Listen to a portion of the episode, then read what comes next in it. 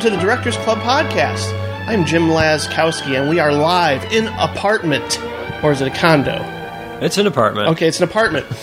And we have two of the smartest, most articulate guests that have appeared on this show in the past. I couldn't be happier to be sitting near them today. Wait a second. I think every time I've recorded this with you, I we've been in an apartment as Oh, okay. well. You're probably right. So it's not like this whole recording in an apartment is an entirely new thing. That's true. But I'm, I mean, we're all kind of used to doing the Skype thing. Well, not true. looking at each other's faces. That's true. Yeah. So we'll see how this goes. I mean, it might be really awkward. Awkward pause. Insert awkward pause here. Um, so How I- would it be awkward? That's true. Just saying awkward is awkward. Um, so you guys host a wonderfully entertaining science fiction podcast called Still Watching the Skies, which you can find at wherelongtailends.com. First up, we have someone whose distinctive voice can be heard on the David Lynch episode, Otto Preminger, and John Huston, correct? that is correct. Thank you very much, And Jim. the one, and you would be Nat Almiral. Uh, yes, and, and well done on pronouncing the name correctly, too. Almiral? No, you did pronounce it correctly. Okay. That's why I'm, I'm not being a dick. Okay, I I'm, wasn't I'm sure. congrat- I'm thanking you. Oh, good. I have my moments. Secondly, coming all the way from Milwaukee, Wisconsin, the man who joined us for Terrence Fisher, Henry George Clouzot, and a special bonus episode, which I encourage people to check out for Halloween on horror anthology films. Please welcome Robert Reinecke. Thanks, Jim. I'm happy to be here and happy to eat the wonderful food that Jocelyn has prepared for us. Thank you, Jocelyn. We Thank you, really, honey. really appreciate it. Yeah. Um, very good stuff indeed. And I'm so glad that after all these years, I finally pronounced your last name right. Because if you go back to the first couple episodes of Directors Club, Robert was writing in pretty, pretty uh, early on in, in the show's run, and every time we would mess up the last name. Jacques Tourneur. Jacques Tourneur. All three of us, though, have generally unpronounceable last names. Yeah, that's true. I bet Kurt Haffer can pronounce it just fine. Reneki. Yeah. So yeah, how did wa- Still Watching the Skies come to be? Since it's been around for over a year now, right? Two years. Two years. Wow. We just had our golden two year anniversary last month in September. Wow. Yeah. So how did this come to be? Uh, I got an email from Robert saying, Hey, I want to do a podcast on science fiction. Do you want to join? And I said, Yeah. That easy. It is that easy to start a podcast, folks. Well, I think Robert probably would have better details on its actual origins. Well, I had just finished up doing my uh, Kurosawa in Order uh, series over at wherelongtailends.com, and I had time on my hands, so I said, Hey, Nat and Cody, want to j- join the podcast? Hell yeah. And Still Watching the Skies was born. So yeah, that's a great show, guys, and uh, I, I've been um, honored to be a part of it on a couple of occasions. And uh, it's just it's a it's a lot of fun every month, right? The beginning of every month. Yes, that's that's generally when the episodes drop, and uh, our latest episode is I can't for the life of me remember, but it's a great one. Which one did we? very Wasn't it my pick? Dark Star and Barbarella? yes, yeah. Dark Star and Barbarella. think That's our latest Carpenter. one. Yeah. Yeah, good. and we have one that'll be dropping probably right about the time of this episode too, a special Halloween uh, episode. Ooh, scary stuff. Cool. It's very scary stuff. It's uh, it's rational explorations of haunted house. Whoa. Ah, that's going to be a good one, folks. Stay tuned for that. The haunting, I'm guessing, is probably included in that one, but you don't just no, you don't have to give it away, of course, if you don't want to. One of them is Okay. yes. We'll leave you in suspense as in regards to which one. I think that expression now, uh, I'll leave you in suspense, is kind of, uh, You want me to say it deeper? yeah, please. I'll leave you in suspense, Okay. you whore. Oh, you're a nasty man, Nat. I, I try. Yeah, very good. So, yeah, um, I think before we begin to talk about the director of this episode, the wonderfully versatile Jacques Tourneur. Jacques Tourneur. Jacques Tourneur. Do it? Good for me. Yeah. Okay. Well, how, how would each of you say it? I'm just curious. I would go uh, Jacques Tourneur. Tourneur. Okay. I would say Jacques Tourneur. Okay. Very good. That sounds the most French. Yeah. Tourneur. well, that's because you got a sneer when you say it. Or Jackie Turner. I like that one better. Yeah, because we Americanize everything. Exactly. So, I don't know. It's uh, you know, it's I know it's horror movie month, being October and all, but we are kind of at the beginning of you know awards season, kind of films being released here and there. Um, you know, there's been a lot of film festivals, a lot of art house fare that you know gets a bit stronger as the year goes on. The next couple months, I think, uh, as film freaks that we are, we get excited because uh, you know a lot of prestigious things come out, and maybe they're going to be good, and maybe they'll make our top ten list at the end of the year. So I'm wondering if any of you have seen um, a title that has stood out for you and could find us that special place in your top ten of the year. Uh, and if not, that's that's cool too. Just bring up a title that people should be excited to see. I'm going to yield to Robert on this one. Okay, well, I've, I've seen uh, several good movies recently. Uh, actually, today, just before we started podcasting here, I got out of a screening of Moonlight, Oh yeah, a lot of buzz, a lot of buzz about that. one. and it's a lot of deserved buzz about that. Um, it's uh, really uh, out of the ordinary coming of age story, I guess, or uh, coming into one's own identity story, uh, told at three different ages of one man, set in uh, Miami. The direction is exquisite. The writing is poetic at times uh, when it's not uh, when it's not being used in silence artfully. Um, the sound design is great. The ensemble acting is great across the board. I think Naomie Harris is the standout actress of it, basically because she has she's in the most segments. Uh, she plays the drug addict mother of the main character, um, and she's really wonderful. I don't think Oscar will have a lack of opportunity to nominate people of color this year because Naomie Harris would definitely be one of them uh, to be up for the Good award. to hear. Yeah, um, I don't know too much about the director. Is this a debut film? I don't believe it is, okay, but I haven't I haven't researched that, but I just keep hearing so much good stuff about this one that I'm excited to see it as well. I know it's playing the Chicago International Film Festival, but uh, uh, I'm a little poor, so it's hard to get. It's, unless I ever get press credentials, I don't know if I'll be, uh, you know, uh, uh, splurging on tickets for that uh, festival in particular. And now I guess all the movies are playing just at the River East as opposed to at multiple theaters, which is odd. Because I mean, River East is also. I mean, if you're if you're just getting there, just uh, if you're getting there by car, parking options are very expensive. So that's another reason why I'm like, well, I guess I'm sitting out most of those titles this year, but they're going to come out in the next month or two. It's not sure. that close to any else either, No, it's not. Not really. but Yeah. Anyway, that must have been really exciting for all you non-Chicago residents. Um, Nat, anything come to mind? I'm trying to think. Uh, my wife and I did finally see uh, Hunt for the Wilderpeople last night, uh, which you can actually purchase on Amazon streaming. Oddly enough, Good. Um, and enjoyed that. I I love Sam Neill uh, so much that any flaws in anything can be overcome by him just kind of being a grizzly mountain man. Um, and it's fun. Yeah. It's charming. It's uh, yeah, it, for all the accolades that uh, that the film's getting, um, I think it's a nice kind of like more down to earth. Um, I don't necessarily want to say feel good, but left it feeling good kind of movie. And I think you know, don't don't let the prestige fool you into thinking this is like some grand uh, grand film. It's it's a lot of fun, and you know, I think everyone here loves uh, the director whose name I cannot pronounce, uh, which will be a recurring theme throughout this episode, I suppose. But Sure. uh, his previous effort, "What We Do in the Shadows," Oh, so good. yeah. Um, but yeah, it's it's a lot of fun and nice uh, crowd pleaser, I think. Yeah, But uh, you know, if you happen to be fans of the Film Junk podcast, you don't have to listen to their review. They're wrong. yeah, they just uh, they're pretty cold on it. I was shocked. I don't know. I think they said kind of something similar in that Mm. it might it might be something where like the hype is kind of more destructive. Yeah, I can see that. Sure. Your turn.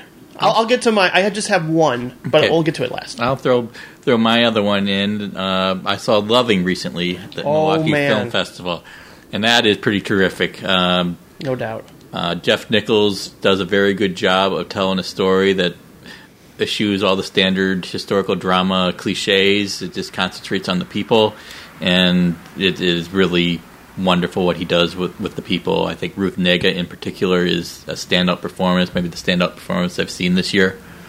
Um, oh, good. It's just um, lovingly shot. Loving is probably a, a adjective as low as a noun for this film. uh, uh, it, it is really uh, what what he does and how he frames the story. Uh, just basically the relationship and how they persevered through all the turmoil. I mean, I I assume that anybody that goes sees the movie knows how the court case will turn out, and he really concentrates very little on it. Very basically the minimum he had to concentrate on it. Basically, Good. just focuses on the relationship, and it's it's a very deep, um, touching relationship, and it's literally touching as how they can't keep their hands off each other through much of the movie. So much touching in this one. uh, I can't wait. Everybody knows how I feel about Jeff Nichols, so I'm I'm first in line for that one. I just think he can do no wrong, and that also includes Midnight Special. People just seem to think a lot of negative things about that movie, but that's okay. Um, yeah. Uh, any more? Any more, Nat? Um, I'm trying to think uh, other ones that I, I have seen recently. Um, so I, how about if I throw it to you for, for okay, one? I can I can do this. So the one movie that has stood out to me the most recently is a film called is a film called Cameraperson. Mm. Now I know that I criminally use hyperbole more often than not, but this is one of my favorite documentaries that I've ever seen. Um, it is more of a video memoir with little emphasis on narrative. Uh, it's directed by Kirsten Johnston or Kirsten Johnson, and she sort of cobbles together footage from 25 years of documentary cinematography. She's a cinematographer primarily, and we get an overview of the many cultures that she's interacted with, the people that she's met along the way. Um, it is exactly how I would make a documentary. It's sort of a collage. It isn't driven, like I said, by narrative, point A to point B to point C. It is really about feeling, and it's capturing a sense of the randomness of memories and how you can sort of channel that into an artistic vision, which this film does so beautifully. There are moments and shots in this you'll never forget, things you've never seen before, um, shocking moments, funny moments, sad moments, just like a, a beautiful uh, montage of sorts. But it's you get some some scenes are very short, some scenes are very long. So I mean, it's just it's literally all over the map. Like she goes everywhere, Bosnia, Chicago, everywhere. So that's all I know. Those are the only two cities I know in the whole world. But no, I just she she is a, a remarkable talent, and it made me think about all the raw footage that probably exists out there from shooting documentaries. And how would how can you turn that into a movie in of itself? And she kind of does that with 25 films she's been involved with here. And it's almost like holy motors in a way where you have to jump around from emotion to emotion story to story. Um, you know there's a musical moment there's a really sad moment involving death there's a really uplifting moment. So it is just remarkable. It's and it's also like one of those movies where i want to put every frame on my wall. So i would put this up there as one of my favorite film going experiences that i've had in a long time. I saw this at the music box in an empty theater. You know the small theater the small one of course but it was just remarkable and very intimate and sad, but also invigorating. It's like a photo album of memories, and I don't know if anything's going to top it, but I I just couldn't believe what I was seeing for this entire film. So that's called Cameraperson, and I hope you all get to check that out very soon. I'm looking at you, sir. If you can get to the music box, I know you're a dad, but Yeah, but that, that that small theater is kind of creepy. uh, yeah, You expect there to be like some sleazy sex show in it. I wasn't thinking that the first time I s- went there. Well, but they have yeah. like you know those those those small seats. The you know all the interior lighting is red. It's uh, they have those Roman figures painted on that, and uh, yeah, I was a little scared being there by myself, but you know, yeah. Except for that one guy in the overcoat, you know, sitting in the back row. yeah. Yeah, No. he's always there. Oh God. I guess I'll take Cybill Shepherd on a date there at some point. Well, as well you should. I hope so. Yeah, Yeah. I, I saw Cameraperson played at the Milwaukee Film Festival. I regret not seeing it there, but I've heard nothing but good things about it. Mm. Well, I'm definitely going to be trying to score an interview with this director, and because she, God, I don't know, she probably has like a million stories to tell as a result of all these. Because some of them, they list all the movies she's been involved with during the closing credits, of course, and some of them have yet to be released. Some of them are very old. Some of them are brand new that've come out this year. So it's just like it's an experience. It's it's something else. I wonder if Jay's seen it because I'd be curious to get his take on it. But anyway, camera person. Anything else, guys, before we move on? Because we got one hell of a director to talk about. Yeah, um, I'll just throw in. I, I saw the Fits uh, recently as part Oh, of the yeah. Milwaukee Film Festival, and I think that's something you want to check out before the end of the year. I can just leave it at that because I know we've got a lot to co- cover with our director. Certainly, I know that's that might be on demand now. I think, possibly. So I'll, I'm I'm going to look into that one for sure. My motivation is is to uh, change the course of Western music. I haven't liked the way it's been going, so I decided I'd make another record. Can I give all these people the finger?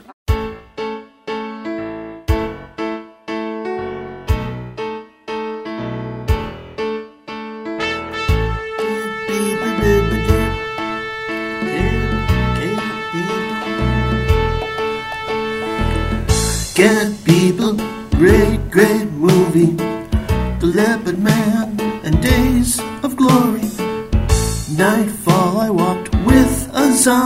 toenail. Jacques Toenail. French director with a big vision. Made low budget films with great precision. Holy crap, out of the past. Robert Mitchum and Kirk Douglas, they're both so bitchin'. I love to watch cat people. Let's rewatch. First jump scare is in cat people toenail.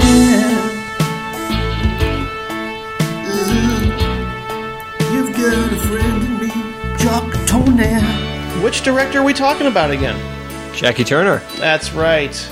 Good old Jackie Treehorn. Um, okay. So, wow. What a filmography. Uh, you know, I know he said everything must come from the inside and it mustn't be superficial. He was not a fan of realism. Uh, he felt that it had no place in, in cinema, which I would argue certainly, but he is one of a kind, and you know we have a large variety of films to talk about. But I think it all kind of started with um, his father, who I I haven't seen any of his films, but I think they're all silent films, if I'm not mistaken. Um, yeah, so it started with um, I forgot his name already. Maurice Tourneur. Thank you. yeah, and that sort of ignited his interest in, in filmmaking, of course. But um, he really, the one thing that always stands out for me is this expressionistic lighting throughout his filmography. Um, I, I certainly respond greatly to uh, you know his like string of horror films that started out, or you can call them horror films, but psychological horror films, however you want to put them. But you know we'll get to it later on. But his entry into the film noir genre is remarkable, in my opinion. So, um, yeah, let's uh, just sort of talk about our first experiences too. What was your first experience, Nat, seeing a Jacques Tourneur film? Trying to think. I, I think it was probably Out of the Past was the first one that, that I saw, um, and it really wasn't wasn't too long ago. Um, but you know, having seen that and and having seen um, many of Turner's subsequent films or films, other films subsequent to that, um, I think one thing I really really admire about him is uh, is he's very very good at crafting, shooting very memorable characters. Whether it's the uh, and that sounds a little bit generic, but you know whether it's uh, whether it's a protagonist or whether it's a supporting character, there's always like some line of dialogue or some way in which they're framed or uh, some exchange that they have that just um, that just kind of I guess not necessarily makes you identify with them, but think of them as a real person. And like out of the past, I think is a great example of that. Like the beginning shot of that, where You know, the Yeah. quote unquote hitman is pulling up to the gas station and he's having the dialogue with the kid and not realizing that the kid's deaf. Mm-hmm. And then that whole exchange goes by and you kind of realize, oh, well, this kid can't actually hear. And then the guy proceeds to c- continually be a dick to him and you immediately have sympathy for the kid. And Right. that's all within the span of maybe a minute. Like, I think he's he's really, really good at doing that. Um, and there there are other other characters that we can get into as we get to subsequent films. But um, but he's just a guy I think is very very good at immediately drawing you into the world of his movies, uh, regardless of what the context is, whether it's a world similar to ours or one very different from ours. Um, he just finds a human element, I think, in a lot of his characters, and um, and is really really good at bringing them out. Yeah, a lot of his um, world building feels very real, despite him not necessarily being a fan of realism. He manages to make his characters very human in complex ways, and I would agree with that wholeheartedly. And he also was one of the first filmmakers early on that refused to sort of um, uh, embrace stereotypes or caricature African Americans. He didn't want to depict them as, you know, servants all the time. He wanted to give them professions and have them speak normally without it being like for comic effect or just. He, he didn't want to do that to any of his characters, so he really took a lot of care and attention and compassion into all of the uh, films that he's made, and Stars of Stars of My Crown, in, in particular, the way that film ends, was not unlike um, Roger Corman's The Intruder in expressing uh, a lot of rage towards those who are prejudiced. So I found that to be really refreshing to, to discover too. Robert, how about you? What was your first experience, and how do you feel about them as a whole? Okay. Um, well, my first experience is well, probably traces back to the 70s when I was in grade school and I would pour through the library and all these horror film books that they would have in the library and look at the pictures. Um, there's a book called uh, Monsters from the Movies by Thomas C. or Thomas G. Aylesworth that I still have a copy of to this day. Nice. Uh, one of the things that uh, stood out to me is the picture with uh, Frances Dee leading the planter's wife by the goat hanging in the tree, and I walked with a zombie, and that's certainly a image that has haunted my brain ever since. Sure. Uh, it's just beautiful and uh, uh, striking, and not something that other horror films really deliver. Um, first movie of his I saw was probably about uh, when I was about twelve or so. Just a rainy Saturday afternoon. Turned on uh, Shock Theater in Milwaukee, and uh, they were playing uh, Curse of the Demon there, and I got completely sucked into that, the shadowy world that it was, and um, it it really created an impression on me. Uh, just a scary but smart. Uh, balanced film trying to balance skepticism with uh, superstition and Yeah. doing one hell of a job with it um, making just just walking that line between uh, uh, uh, rationality and irrationality and I thought it was a, a great film and I still think that to this day Agreed. Um, so I know he started out making some short films, and uh, and I didn't catch I didn't catch his debut film, but I th- I would say that he hooked up with a particular individual by the name of Val Lewton, and went on to make a remarkable film in the horror genre that most people are very aware of, but we'd be remiss in not talking a little bit about. Cat People. Unfortunately, I can't get my uh-huh. cats to hiss on cue. Ah. Well, Right. that is exactly why they have uh, sound effects, CDs, and well, obviously clips now.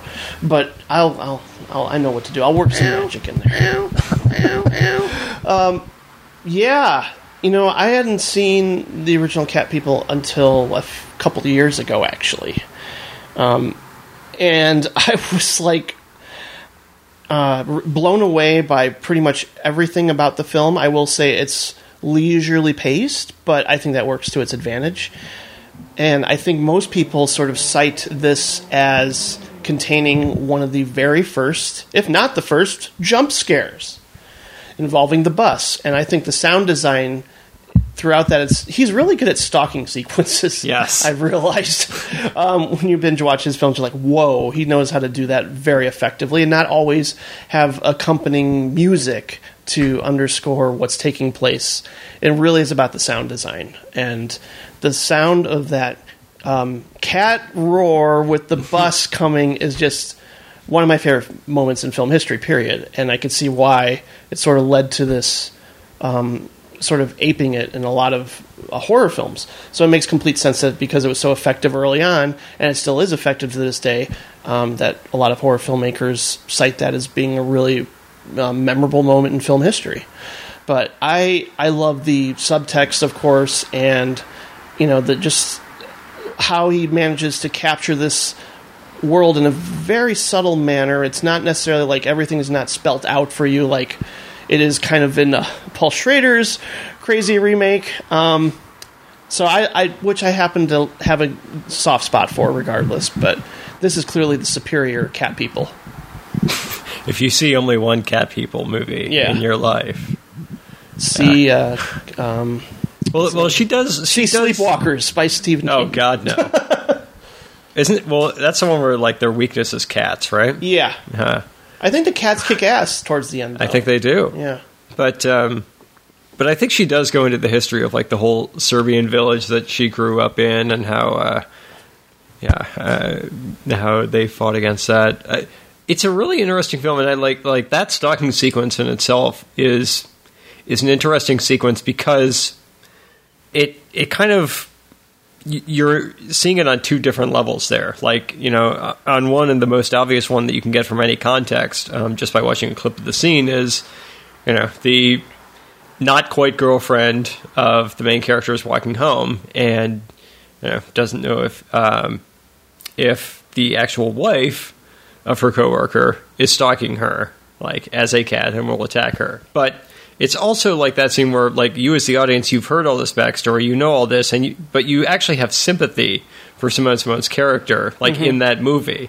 Like, I mean, her whole Serbian village, and like her whole uh, reticence, and and you know, it's it's. Um, she's not the one who initiates any of the affection or courtship or anything like that. Like she's being very guarded and she's being drawn out into like this role that she knows is going to be dangerous. So, you know, on the one hand, like you fear for one character's life, but then on the other, you kind of feel fear for the stalker's soul. And and that's something I don't think you quite get until you're you know, you can't get that just by watching the clip of that scene.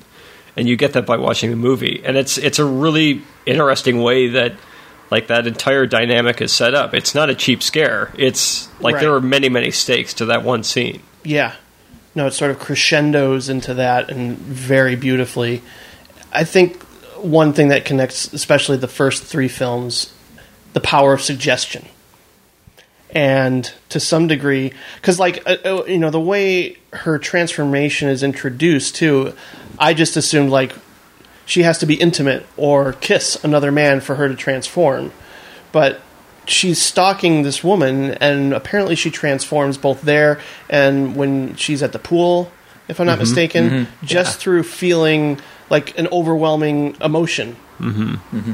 Jealousy, anger, however you want to put it. So, yeah, I, f- I just find that whole um, just metaphor in of itself, like just your animalistic urges coming out when you're feeling vulnerable or something along those lines. It's really, really powerful. Yeah, and we, we all kind of hope that she actually breaks through her repression. Uh, that's part of the, the trick of the film is that we're both rooting for uh, Simone Simon's Irena and being frightened by her and what she can do when she becomes. We don't want her to fall, but we also kind of want the scares Yeah, to yeah. happen. For sure. Yeah. I, I think it, this is quite possibly the first uh, horror film that is really pitched almost exclusively for adults. I don't know if children would get much out of it. I mean, maybe some of the basic ideas of a woman transferring into a panther would excite some ideas, but it's all suggestion. So I, I think this is a one where you need to know what it is to be a, have a relationship between a man and a woman, and uh, uh, to understand uh, Freud and psychological repression. And um, I think that's the thing that makes uh, Cat People stand out from its time. And Uh, it's also a radical break in style from the Universal films of the period, which were all strongly lit, and uh, a good focus would be on the faces of the monsters. And Yeah. here, these characters you might not even see their faces; they'd be in the shadows or half in the shadows at all times. So it's a, it's it's both a wonderful uh, break in content and it's a wonderful breaking form, and it creates a, a new style that I, I think we still see to this day. Yeah, I mean, you think of like the Wolfman films, like where the, they would probably be the closest corollary in terms of monster movies to this. And like you said, yeah, it would be a close up of, Oh yeah. of you know if it's Werewolf of London or or just uh, the Wolfman. You know, it is an emphasis on the special effects, and you're wondering, oh, how, how did they do that transformation? Here, they don't even bother with the transformation. Right. It's, it's all It's all done in psych- shadow. Yeah, Yeah. yeah. Like uh, more I mean, the, effective that way too. the pool scene is great is great too because you know you see you're you're not even sure what happens until you see a little bit of confirmation like you see the shadow but then you get the confirmation of like her tearing up the jacket. Mm-hmm. um, and even then it could just be like you know I got my pair of cat scissors and cut it up or what have you. But it's also like at that point you know like um, I mean, Simone's arc in this is is just really interesting too, going from like very very quiet and reserved to becoming basically like the antagonist, um, and a pretty vicious one in the process too.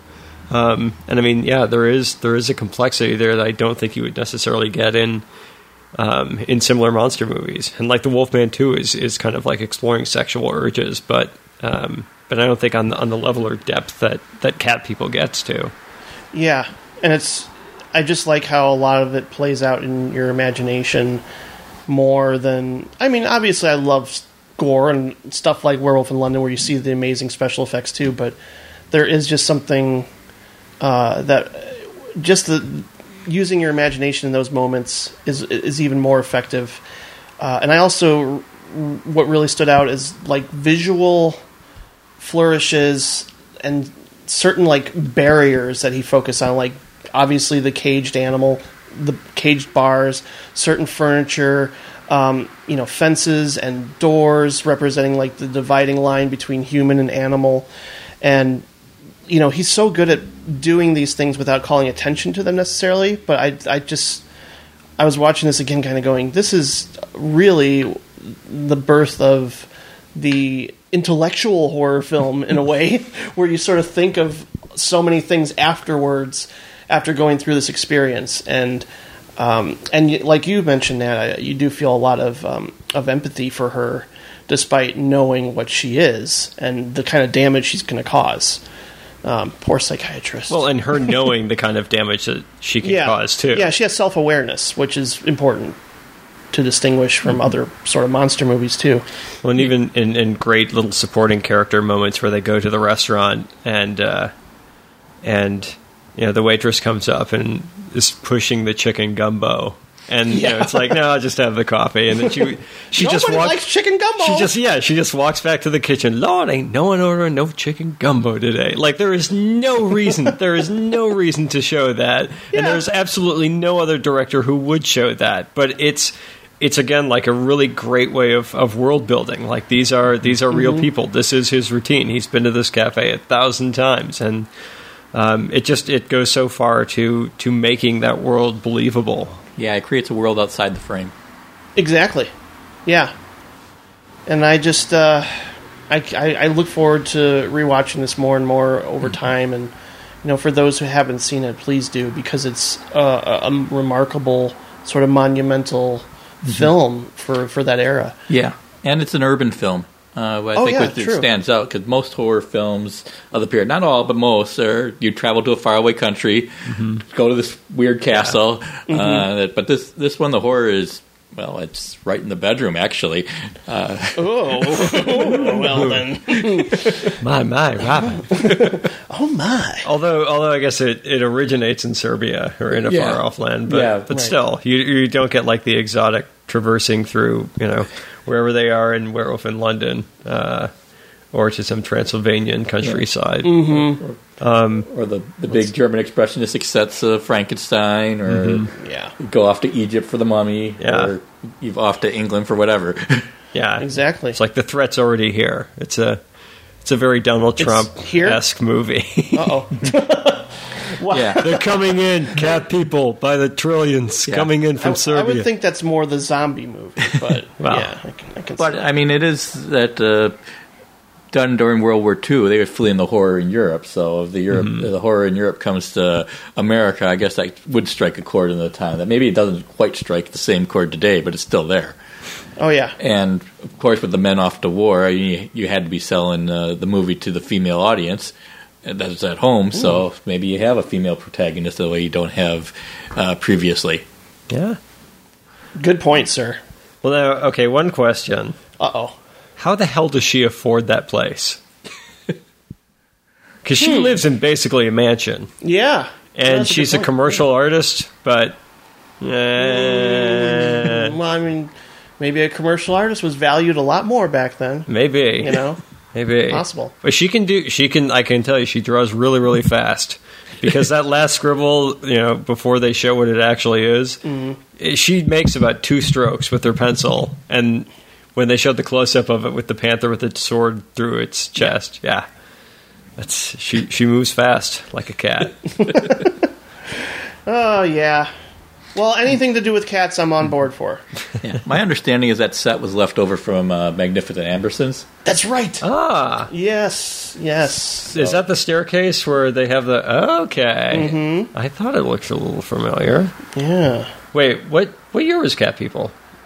43? 43. Three? Okay, because I think it's Ambersons was 43. 42. I think it's 43. So it may have predated the use of in Ambersons, but but no, if it's 43, I think it is 43. When they shoot it and when it came out. Yeah. Too, because Magnificent Amber. eh, Citizen Kane sat on the shelf for a while Yeah. while they fought with Hearst, and then they did, did Magnificent, uh, or Magnificent Ambersons, and then Welles went off to South America before Yeah. it was released. So uh, it might have came out before Magnificent Ambersons, but shot after it. Oh, but the Cat People have been around for thousands of years, generations upon generations. They could still be here right now. Yeah.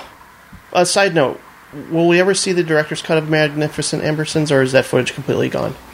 as far as I know, it's completely gone until it gets found somewhere in a you know in a Yeah. vault or some Brazilian whorehouse. Because that's always how it happens. Mental asylum somewhere. Yeah, Yeah, exactly. Well, let's move on, shall we, to the next film, which could be. Uh, I mean, Hillary Clinton must love the title of this one. I walk with a zombie. Heyo. I thought you were going to say the Leopard Man. That's true. I can you can go yeah either title I suppose, but I'm just trying to be politically relevant at the time for right now. which will immediately date us. go vote. um, yeah, this is uh, a pretty special film too. I mean, I like I like I like all three of the ones we're about to talk about to varying degrees, and um, this one again just really focuses on atmosphere over narrative and does it very very well.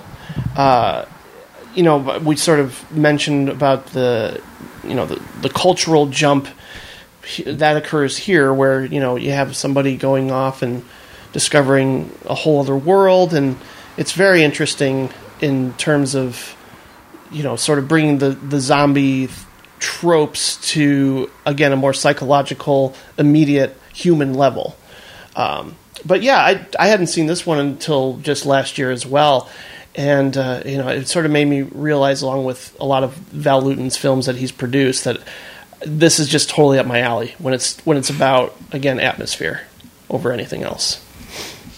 Yeah, I think uh, Jacques Tourneur is he's really good with with jungles. Um, Yeah. like he, he's really really good, and probably because so much of it is just everything is hidden um, in the jungle, and so threats can come from anywhere. Um, but I, I think you know the basic, very basic, bare bones plot of this is Jane Eyre, um, Yeah, and I enjoy right. it so much more than than any than the actual novel Jane Eyre or any And adaptations. this is better than Pride and Prejudice and Zombies. I'll, I'll take your word for that. I, Um, haven't, I haven't seen it. I just assumed. ah, well, Surprised they haven't. Probably a safe Jane assumption. yeah, Yeah. I think that is a safe assumption.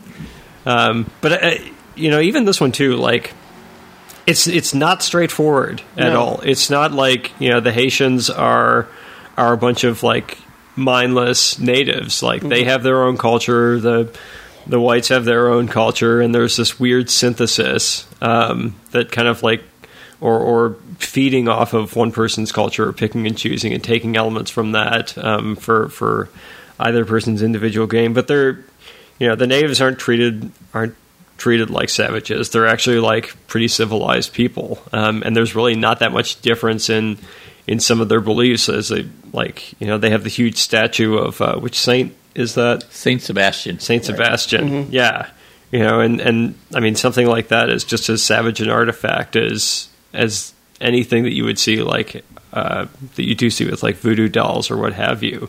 Um, I think there are like a lot of parallels that that he's drawing here, and even like kind of the final revelation of uh, of who's working with with the voodoo practitioners. Um, and I imagine too, it's probably you know at that time the most accurate depiction of what voodoo actually is. Again, for Yeah. that time.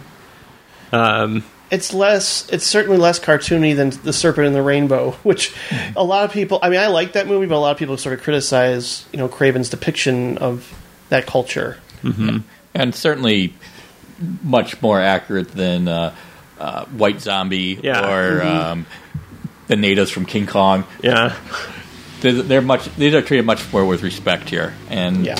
and, and music is much a part of their culture as anything else, and they mm-hmm. certainly play it up in the sound design of the film. Mm-hmm. yeah one of my favorite moments involves the like the two women dressed in white walking through like a field of sugarcane in the dark towards the voodoo ceremony um, with mm-hmm. like the drums in the background like that that is really a, a- another powerful scene that you sort of take away from the film and you, you're right in that it's not straightforward and it doesn't really have like a forward propelling plot but it still manages to capture you in a very hypnotic way Yeah, it's very much a, a Twilight uh, set film. Um, I, I think you can really see Jacques Tourneur's powers of visually directing come out. I mean, my understanding is the sets are very small, but he manages to create a whole sugarcane field for Yeah. people in a jungle for people to walk through. He puts things in the foreground, so you obscure the people walking through it, and he dollies along it, and uh, the foreground, middle ground, and background, and all of that will come into play at some point, or he'll just have a somebody standing off in the background. I, I think Yeah. Val Lewton's um, impact on the script is also very important. Uh, it's not just that it's a island; it's an island where slavery was once uh, the ideal, and they're still kind of haunted by that. Um, that's kind of the original sin that's kind of driving uh, the story along because you have the rich planters that once profited off of it, and they they seem like decent people now, uh, but they they certainly are uh, reckoning with the sins of the past. Some of them more Yeah. literal than others, but kind of uh, like the Native American burial ground kind of trope that we'd see in a lot of ghost movies. Mm-hmm. Um, but yeah, I just it's it's something else. Again, I mean, like I think of you know towards the end, mm-hmm. the the sight of the you know the figure on on the wall, mm-hmm. the, you know in the shadow. It's just like there's so many moments like that throughout his films that I just kind of go, wow, that's that's no you can't top that. You can't. I mean you can certainly find many other examples of that in different films. Um, you know like what orson welles did of course in citizen kane but there's just certain moments that really stand out and you know images you'll never forget.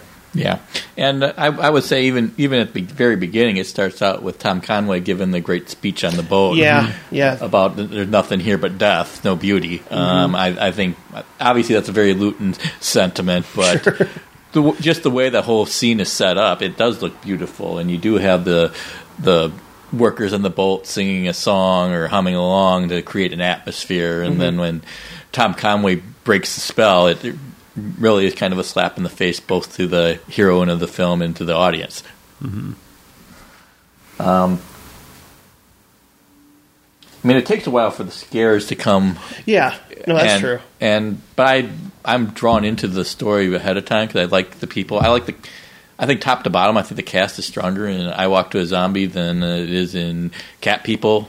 Um, the main character, uh, Kent Smith or Kent, uh, well, Oliver, the Oliver Reed named character in uh, Yeah. in Cat People, I, I think kind of uh, kind of fades in importance. Well, I think they get the triangle very right in uh, I Walk with a Zombie because both the brothers are very prominent, and I Mm-hmm. think they're interesting characters in their own right. Uh, I like the uh, uh, Frances Dee as the, the nurse. I think is a very active character. Um, she's not a passive heroine that needs to be rescued. She's actually trying to impact and move the plot. I mean, it, this, this film does pass the Bechdel test, Oh, yeah, for sure. and I don't know if you, how many horror films of the period you can say that do that. That's true. Um, no, it really just captures the essence of fear, really, and you know that comes also with, uh, like, just the emotional state that the characters find themselves in, and they're sort of drawn into what is happening, but also, am I going to be confronted with all my internal fears, and what's that? What's going to become of that? So it's again more sug- more suggestive than anything else. So it does play on a subconscious level, which I really appreciate more than you know loud noises and you know things jumping out at you. Uh, you know, so disappointed that a cat didn't jump out during Cat People. But anyway, Well, and and another I think similarity um, with Cat People, although maybe more with, with some other films of it, is that um, is that you have that supernatural element, and then there is a there's an attempt um, or an investigation into that, and Yeah. some rationalization of that, or or at least like kind of learning more um, more in depth, or like a a history of it instead of just treating it as, as purely supernatural, like kind of understanding some of the impetus at least um, behind it or how it is used. Um, and in terms of like, in terms of casting, you know, the the voodoo dancer priest, I'm not entirely sure, but the guy who's pulling the invisible rope. Yeah, I mean, like, uh, Yeah. I don't, I don't know what if there's any trick to it, but like those things are pretty hypnotic. Uh, like just the dance moves and and um, and how it's shot, and like the entire ceremony is is very hypnotic. Yeah, I like the two women that end their dance off kind of head to head. Yeah, I think that's that's a real nice statement, and I mean, I think there's nice characters work throughout it. I kind of like uh, the Calypso singer Sir Lancelot, who gives Yep. probably the neatest bit of exposition you'll Yeah. ever see, or most unique. And he kind of says he's sorry, but he comes back later, so you can tell he's not really sorry. or just like the stabbing, which is pretty suspenseful and um, like it's it's not gory at all, but like you're you're pretty apprehensive about what's going to happen, like what they're actually going to do. Yeah, and you know what? You know what noise now that I I don't necessarily find creepy, just rather jarring and kind of annoying. Castanets. I can't really imitate them, but I'll insert the sound in case people aren't aware, aware of what they are. I would think they know, but that leads us to the next film. Leopard Man. Leopard Man, okay. N- Now I thought of the Pearl Jam song. Oh man, I just thought of a parody song off the top of my head. Or, Instead uh, Better Man. or Rocket Man. Yeah. Leopard Man to the tune of Rocket Man. That's good. That's good Yeah. too. so yeah, this um, Oddly- it's, it's a little bit of a murder mystery, I guess. But I mean, people, you know, all think, well, it's got to be that escaped leopard that's causing all this. But you know, I think it's also an example of kind of a slasher film in a way. Yeah. You know, I know Mario Bava sort of, uh, you know, um, he's he's been the he's been dubbed the uh, the the Godfather of the slasher with um, Black Sunday. Blood and Black Lace. no Bloody Sunday. the one that's like got the Friday Thirteenth kills. Uh, Bay of Black Blood. Lily of the yeah, Bay of Blood. That's it. And it also has an alternate title. But yeah, I to the Death Nerve. yes, Twitch of the Death Nerve. There Thank you you. go. My God, my brain. That's probably because I watched so many damn movies I can't remember them all anymore. Blood of the Black Rain. Oh yeah. God, I gotta watch some Bava this month too. Anyway, but I just I, again, I really got into this movie despite kind of figuring out what was going to happen by the end. I, I kind of I wasn't I wouldn't say I guessed like who the killer was, but I, I have I have an affinity. It's probably also why I, I don't mind the Scream movies for a who done it, and this kind of takes that form mixed with a slasher. Um, you know, and, and it starts off with you know a, a, a woman you know dancing and having to um, confront her fear, essentially with this giant leopard that she has to um, take in with her, and then it escapes, and then people are freaking out, and there's all these murders taking place, and there are some jump scares to be had. But I think it culminates into uh, a very interesting catharsis of violence that's played off screen, but we still hear it. And I don't know. I just think, again, another very effective horror stalker kind of a film. I think this this has another great stalking sequence in it too, um, which I think is the Is that, that initial. is it the cemetery one? not the cemetery one, the one before that. Um, the initial Under the bridge? first. Oh, yeah, yeah, under yeah, the yeah, bridge, yeah, yeah. where you know you want. this one does have some funny moments in it too, but but for this one, you know, it's how damn far away is this grocery store? Like where the daughter goes out, she's she's scared because there's always been rumors of, of the leopard escaping because the leopard escaped. Uh, in in one of the greatest "What did you think was going to happen?" moments of all time, but yeah. but the daughter's pleading with her mother not to go to the grocery store because she doesn't want to get attacked by the leopard. The mother's like, "Ah, just get the hell out of here." And she go. It looks like she travels like twenty miles by foot and through wilderness and like you know all through the bad parts of town, like broken down bridges and all that. But she travels there. She actually does make it to the store, and then she has a, a great little exchange with the storekeeper. And okay, well, you know, put it on my tab, uh, which is uh, always my favorite, one of my favorite little tropes of like, uh, I'm going to be back in here. So, but of course Yeah. they won't be. Um, and then she gets attacked, like you know, right at the very end. But but he keeps the suspense going. Like that entire stalking sequence goes on for so much longer than you think it would go, and, and certainly longer than than most uh, stalking sequences you would normally see. I mean, he waits until the very last minute, and then when it happens, like it's it's a brutal kill too. Pretty Um, shocking. Yeah. Spoiler, spoiler for the leopard man, but you know it's a brutal kill. In in again, you know, in, you hear you hear it happen, and the only evidence you see of it is is the blood coming from under the door. I mean, it's a, it's a perfect way. Yeah, I'm terrified to buy a bag of cornmeal now. Yeah, after exactly. This movie. It's like Jaws kept you out of the water, Psycho kept you out of the shower. This is going to keep me from buying a bag of cornmeal. Yeah, you'll walking- never go to walking Jewel along Osco for. Cornmeal. yeah, the set pieces are definitely the strength of the Leopard Man. Um, the uh, obviously the, the first leopard kill. I, I think the kill in the cemetery is also very well Yeah. done, and that's The shot of the certainly a- moon. yeah, Yeah. and that's certainly a, a very Lewton touch to have a murder scene in a cemetery surrounded by death. Um, the last one I think is still pretty good with uh, with Clo Clo is her name Yeah. on the Oh, right. street. Yep. Um, oh yeah, Um, the entire movie is almost like a stalking sequence with her character too, Right. because you know she's going to die at some point. But I mean, I, I think one of the things they do very well in the film is that each of these victims get a, a, a bit of characterization Yeah. Yeah, involved. for sure. We we find some of their hopes and dreams. Maybe Yeah. not so much with the little girl, but certainly with the uh, young woman who's uh, on the verge of being a woman and trying to meet her boyfriend and. Clo Clo, we see, wants to get out of this small town, so I think they, they give all of these that there's a sense of loss when they exit the film. That these there's a promise that's unfulfilled with their lives. Um, I think that all of that is very strong. Um, Mystery, not so much. I think the Yeah. mystery kind of weak. Doesn't have many suspects. it's not like a wow kind of a moment when you find out who the killer is. No, and um, thematically, I don't think it's uh, Lewton's strongest either. I mean, there's something there's uh, forces pushing us that we can't see. Mm-hmm.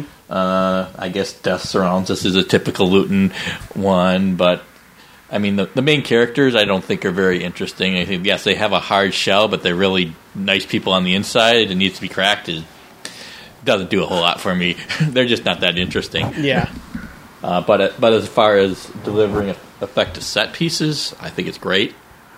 And I, I do think it's interesting that it's set in what New Mexico, but we certainly have very many Latino characters here. True. So, like uh, I Walk with a Zombie with the uh, descendants of slaves, African descendants, and uh, um, eh, we have a, a an ethnic film in, in sorts in, in it. So I think that's a, a very interesting touch. And of course, Jacques Tourneur treats all the characters with respect. yeah. Mm-hmm. He puts them all on equal playing field, ground.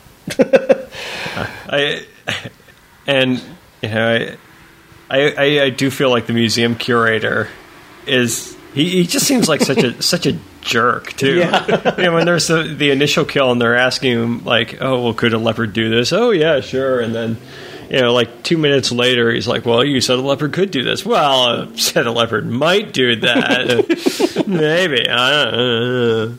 Um, but yeah, like I- um, I, I also do like the leopard's actual handler.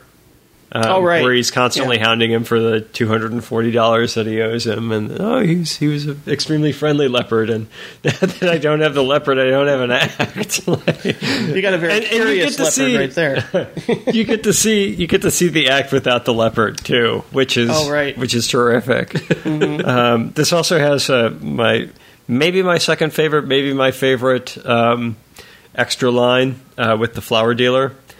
Uh, where where she's walking up trying to get the uh, day old flowers, saying, "Oh, you, you can't sell these; they're they're day old." And he says, "Oh, I have to sell all of them because I have to eat, and I love to eat." yeah, But- no, there's there's definitely moments of levity. That's what I like too. Mm-hmm. When you know you insert those at the appropriate times, but then you have th- these incredible stalking sequences, and like the the, the the very last one with like the the cigarette too is really Um, effective. Yeah, I also like the possession, uh, the dead that they have Yeah. out Oh, there. right. I think that's uh, That's good. Yeah, that's a, a very nice set piece they have there, and definitely. That's uh, it's both moody and it's effective. I think to try to hide in there, so I think it, it works on all levels. that's um, yeah, I liked how he tries to hide This in is, the this crowd. is before Mr. Arkadin too, isn't it? Yeah, over a decade Oh. before. Yeah. So Welles was just ripping off left and right. yeah, and that that's kind of a grisly way, like a pretty cold blooded way of, of getting rid of the murderer too, uh, where he he escapes and then Yeah. they just kind of like, eh, all right, like gang up on him and no trial, just Pretty much. yeah. Yeah. Well, and, and the whole setup they have with him as well, um, just like scaring him out and, and turning the tables and trapping the cat, uh, so to speak. But yeah, it's it, it, I don't think it's quite as strong as as Cat People, like you said, Robert. But but I think would this agree. one definitely is a good good Halloween scare. Yeah, I kept waiting for somebody to say once they found the cat, the cat's in the bag. Ah. And it's a nice, efficient what sixty six minutes. yeah, all of these Yeah. are, are Yeah, That's something I I, Yeah, I think also lends to rewatches and you know, especially if you have a busy schedule like some people, it's nice knowing "Oh, I got 80 minute movies to watch tonight. That's Yeah. good. and this one is well structured because uh, they put off the scares in I Walk with a Zombie and Cat People to the second half for the most part. Sure. While this one, you have the uh, girl under the bridge scene Yeah. pretty much uh, within the first fifteen minutes. So Yeah. you're not waiting around. It's a it's a very efficient, uh, good thriller that way. Indeed. you get the nice glowing eyes under the bridge too. All right. Sorry about that. That's okay. I didn't know Peter Fonda was going to show up and be a guest. That's great. Well, yeah, that asshole goes up and down our drive all the time. So Yeah. you see, Robert, this is what we normally hear when uh, Yeah. this is what you can Ah, Which put a no- louder sound the to mysteries are revealed. Okay. normally get that edited out. Yeah, Okay, so you know the studio separated Lewton and Tourneur in 1943, 44, I think, and I think they uh, they, wound up uh, successfully um, putting together films uh, of their own in their own right, I guess you could say. But one in particular, uh, spoiler alert, that happens to be my favorite, is up next. It's a film noir by the name of Out of the Past.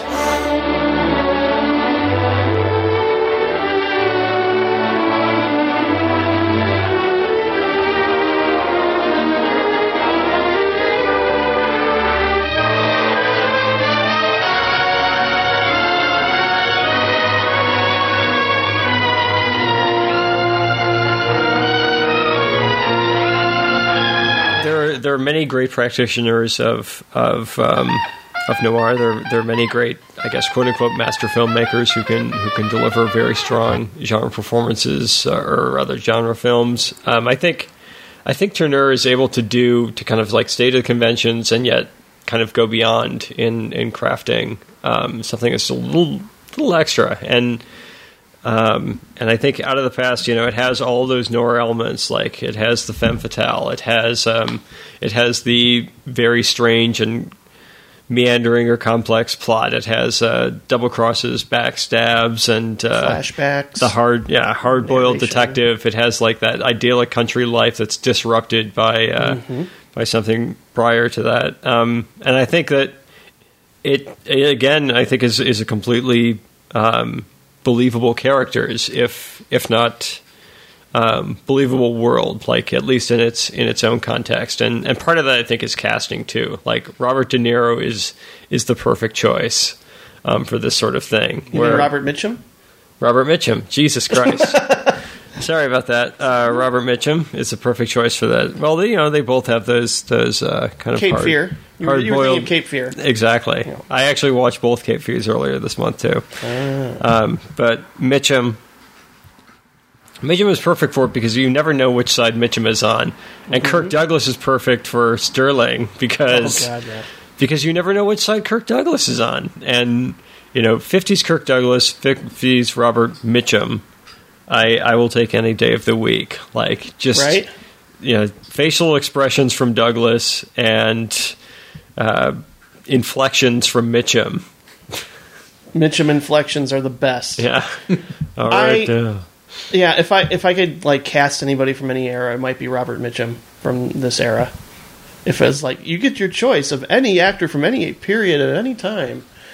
Um, yeah, I just you know what I I also thought of like this idea of human interaction as like a textile, where it made me think of you know the way they talk is very much it's not as like staccato and stylized as something like David Mamet with House of Games, but just their their assuredness in saying really like again hard boiled detective kind of lines and have them actually have emotional weight to them, not just be showy clever lines just to have clever lines or just you know insert vulgarities you know like like what David Mamet would do with Glengarry and Glenn- Ross and kind of make it sound like poetry. I uh, I think the dialogue this might be my favorite screenplay of all time because every line is like oh my I, I just I just want to write down every line and memorize them and talk, talk about them because I just think like the, especially with Mitchum and Kirk Douglas interacting together it's just pitch perfect well, and, and, and Mitchum is exactly the guy that you get for that. Yeah. For for lines that can sound like cheesy, he's the one to deliver them authentically. Like and and I, I would plug uh, "Farewell, My Lovely," uh, the 1970s Mm. Philip Marlowe uh, movie where he is Philip Marlowe. Um, Crap, I need to see that. It is fantastic. Um, I but love it's the long goodbye so I should see more of those It's a little bit different, yeah, approach to Oh, I'm Philip sure- Marlowe. I'm sure it is. a long goodbye. Um, but yeah, just you know, I mean, he he he carries all the emotional weight and yet still gets all the wit uh, Right. from the line. and it's a very dry witted too I yeah I love this movie Robert what, what are your thoughts It's a nearly perfect movie. Um, yeah I would say one of the things I like about it is it's basically a story that you can tell that Robert Mitchum is basically doomed from before frame one even starts. Mm-hmm. Um, he and he does some very clever things to try to wiggle his way out, but it's all to no avail because um, the fates are conspiring against him, and probably his own heart, in some respects, is conspiring against him because you t- tell he's crazy about. Uh, uh, Jane Greer on at least some level still. Um, maybe just pure sex appeal at some point, but um, she's part of him. He's tainted Yeah. by her in some way, and there's no really going back to that idyllic country life, life that he starts it with, no matter how he hard he tries. Um, and I think uh, Jacques Tourneur's lighting and uh, camera work just works to that uh, uh, beautifully. He's plunged into darkness again and again, uh, running down halls into darkness. It's uh, really a well shot film. All the performances are spot on. Um, it's I, I can't think of anything I don't like about the film. I mean, maybe I could say that the fight between uh, Mitchum and his former partner is a little bit uh, I kind of like it. I think I like it because it's not stage or, Or, it uh, stagey, but it's all, there's no music. The fishing line death. It seems like a sloppy fight in a way too. yeah, I mean, it's stagey but sloppy. I guess. yeah. Nice balance, I think. I, I think those are like those are things where I say, well, it's not perfect, but this is like an A plus film all the way around. And, Pretty much, yeah. Um, it, it's a classic. It, it's probably Tourneur's greatest film. Might not be my favorite, but it's certainly. If I had to say, way what is his best, I would say Out of the Past is his best. I concur 100. percent I man, that's tough. That, that's really tough because I mean, this is also a guy who who dabbled in so many genres and did all of them so well. Um, yeah, again, fighting the auteur theory here, because I mean, you can find certain elements, especially with the lighting throughout his films. I'd say, like I But- mentioned. but I think, uh, I mean, the I guess there there are common elements shared by the themes, but I think he, Yeah. he kind of brings up something new and, and can say something very profound in many different films. Um, and like you know, is is what he's saying in Cat People um, as profound as as sort of what he's what he's saying in, in Out of the Past. Um, I mean, it's it's tough, but again, I guess you know, it's not just Tourneur. It's it's Mitchum. It's it's Douglas. Yeah. It's it's everything else in there. I think too, like in terms of the screenplay, um, just his construction. Um, I, I, I think is consistently really really good too because you know when when he's uh, when he goes to Leonard Eels, which is such a great Coen Brothers type name. Oh yeah, it is. Um, when he goes to his apartment and he knows he's being set up, um, you know, you're it's it's a bit of a twist um, because at that point he he already knows he's been betrayed, like he was betrayed by her in the past, and so you know you don't do. You don't do the plot twist uh, that he's going to be betr- betrayed, but it's a plot twist where he knows he's going to be betrayed, and so he sets the thing up to betray the people who are trying to betray him. Right. Um, it's just it's a very it's a very clever way of of just writing and and um, I think it keeps things interesting. Otherwise, like you would immediately figure out what's going to happen. Um, and I think you know he's very very good at keeping you guessing. Yeah. At, the same time, you you don't go, why do you do that stupid thing? Yeah, You go, oh, that's kind of smart.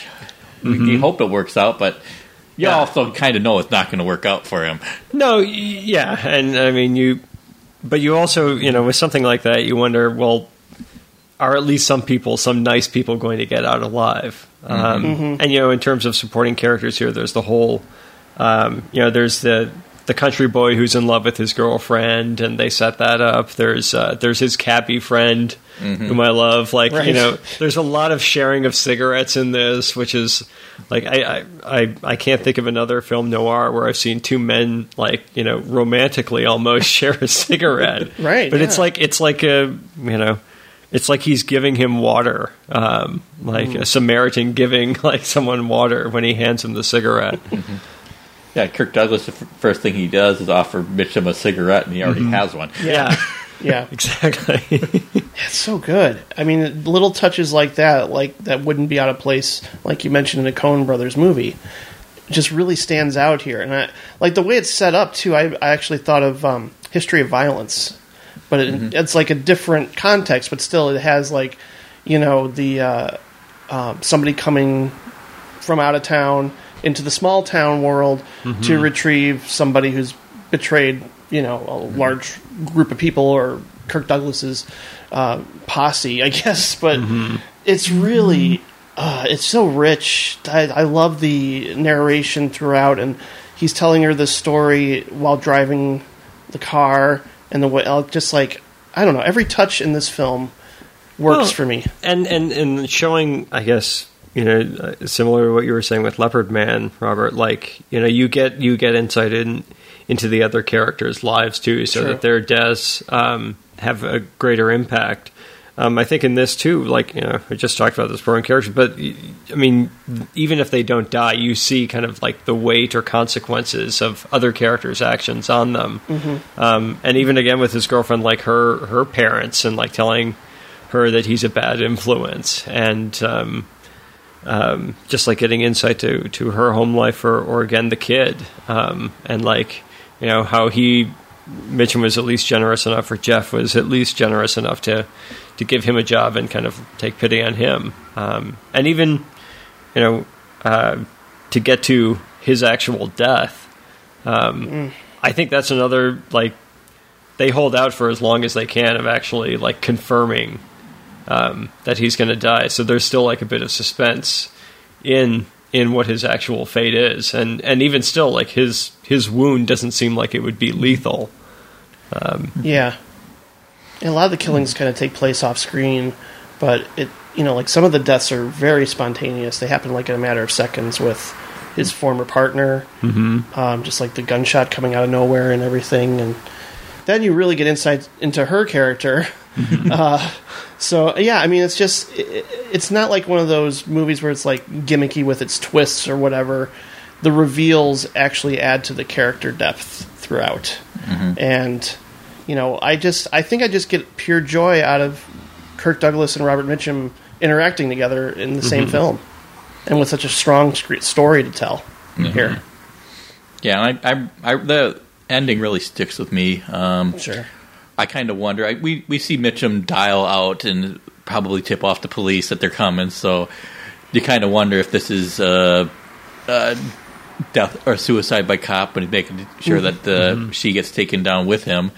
Um, kind of wonder is that's his way of going off with her uh, that they're joined together in death, or I think it was actually an homage to Invasion of the Saucer Men and the ending of that film. But uh, Yeah, it's an interesting kind of- That that kind of relates to the last question when uh, um, the girlfriend asked uh, the kid whether he was actually Jeff was actually going off with Jane Greer at the end, and Mm-hmm. he says yes, but I don't know. Yeah, I mean, Yeah, nice maybe ambiguity there. Yeah. maybe it's just what she needs to hear. Mm-hmm. But but maybe he that is his way of going off with her, but making sure that nobody else gets hurt in the world. that's the sense I got. Yeah, this very interesting confrontations with death throughout a lot of his films, just including the end of Cat People, and just her choice. I mean, was she freeing the panther essentially, and that's all she wanted to do, or is she just that sounds gross? That's a great, great metaphor. I'm freeing the panther. oh man, No, but but yeah, I mean they're openly accepting death, I guess. yeah, like death. You know, um, in light of of there being far worse things from living. true. Right. And real quick, just one more thing on out of the past. I love his distraction uh, when she walks into the bar in uh, what is uh, I forget uh, in Mexico, but Ac- Acapulco. Acapulco. Yeah. Thank you. Yeah, and his his uh, spilling the drink. Mm-hmm.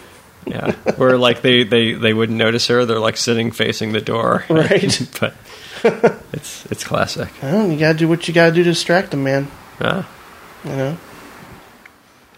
Oops. Anyway, yeah, that's that's a remarkable piece of work, and very quickly I'll get through the next film, which is Stars in My Crown, which is kind of uh, it's definitely an outlier in that it's kind of a family film in a way. It's it's it's very ultra serious for the most part. I mean, it does have its humorous moments, but um, overall, you know, I mean, I know this type of film was very popular in the 1940s, where it's really about family dynamics, but it's from the point of view of a small child, and in this case, played by a very young Dean Stockwell. When I first found out that he was in, I was like, "Oh, I wonder who he's going to play," and then I didn't even recognize this kid. I was like, "Oh my god, it's Dean Stockwell!" Um, yeah, so th- but it has like the small town feel, uh, you know, combined with the rural setting. But it's really interesting because it has kind of this soap opera ish tone at times with a little hint of melodrama, and it's essentially about you know this this priest who's just really good at getting the town riled up, almost like Daniel Plainview. Um, but it's uh, very it's a ferocious attack on racism eventually because you know the uh, the priest really wants people to look past their um, prejudices in this small town. So that's one another reason why I thought of the intruder, where it's like a reversal of that. Because in the intruder, um, William Shatner comes into town to fuck things up and to get people riled up and to get people more racist. But in this film, um, you have a, a, an actor, and his name um, escapes my mind, but he's essentially the lead here, and we get to know him uh, as a little boy, and then eventually graduating into like actually preaching in bars and like just getting people really um, interconnected in a way. But it's essentially just an all and out sort of commentary on the times and just the small town mentality, I guess you could say. Uh, but it, it's, it's it has a very sympathetic view towards a Protestant religion, which is very interesting in of itself. I mean, the the preacher is essentially the hero of the film and kind of saves the day in the end. Uh, but yeah, it's it's it's good. I, I it doesn't quite. It's not something I would rewatch as much as the other films we talked about. But in terms of being, you know, kind of a western, kind of a family drama, kind of a social commentary amalgam, I, I thought it was really well done. And again, there's a moment where a train kind of arrives um, out of nowhere. I was like, oh, yeah, it's just a little, maybe it was a little tip of the hat to cat people with only with a train this time. But yeah, no, it's it's it's good. Uh, it's not something I would like out and out say you have to see like the other films, but it's it's it's good. It's pretty good. And next, we have, I think, a swashbuckler. Nat. Is this uh, is this what I think it is? Yeah. Okay. This is the one that Robert steadfastly refused to watch. Where when we where when we uh, when we originally were, were sharing our lists of uh, of the movies that we were going to watch for this, you know, Robert said, "Oh, you should check out this and this one and this one and this one and this one." And I said, "Oh, I, I saw I saw the Flame and the Arrow. You should check that out." And immediately Robert was like, "No, I'm not watching that." We can't watch everything. At least that's how I remember it. But I, I That, that one definitely was beyond my time frame. but um, I it was, I 80 wanted it to was see that. 89 minutes or something. right? yeah, it's it's slightly longer, like I- almost feature length. I did want to see it, especially after Jacques Tourneur said on his uh, interview that's on the Cat People Criterion that it's his favorite film. Well, th- there you go. It's Um, so much fun. this is this is such a fantastically fun film. Um, I mean, it, it doesn't have the depth of of some of the other uh, films that we've discussed, but boy, oh boy, Burt, Burt Lancaster is Oh, just man. he is so joyous in this, um, and and you know, I think. Uh, this is this is in color. I think he was he was a master of, of using color, especially in this. It's it's basically Italian Robin Hood, um, and I think it's Yep. very much inspired by Michael Curtiz's Robin Hood.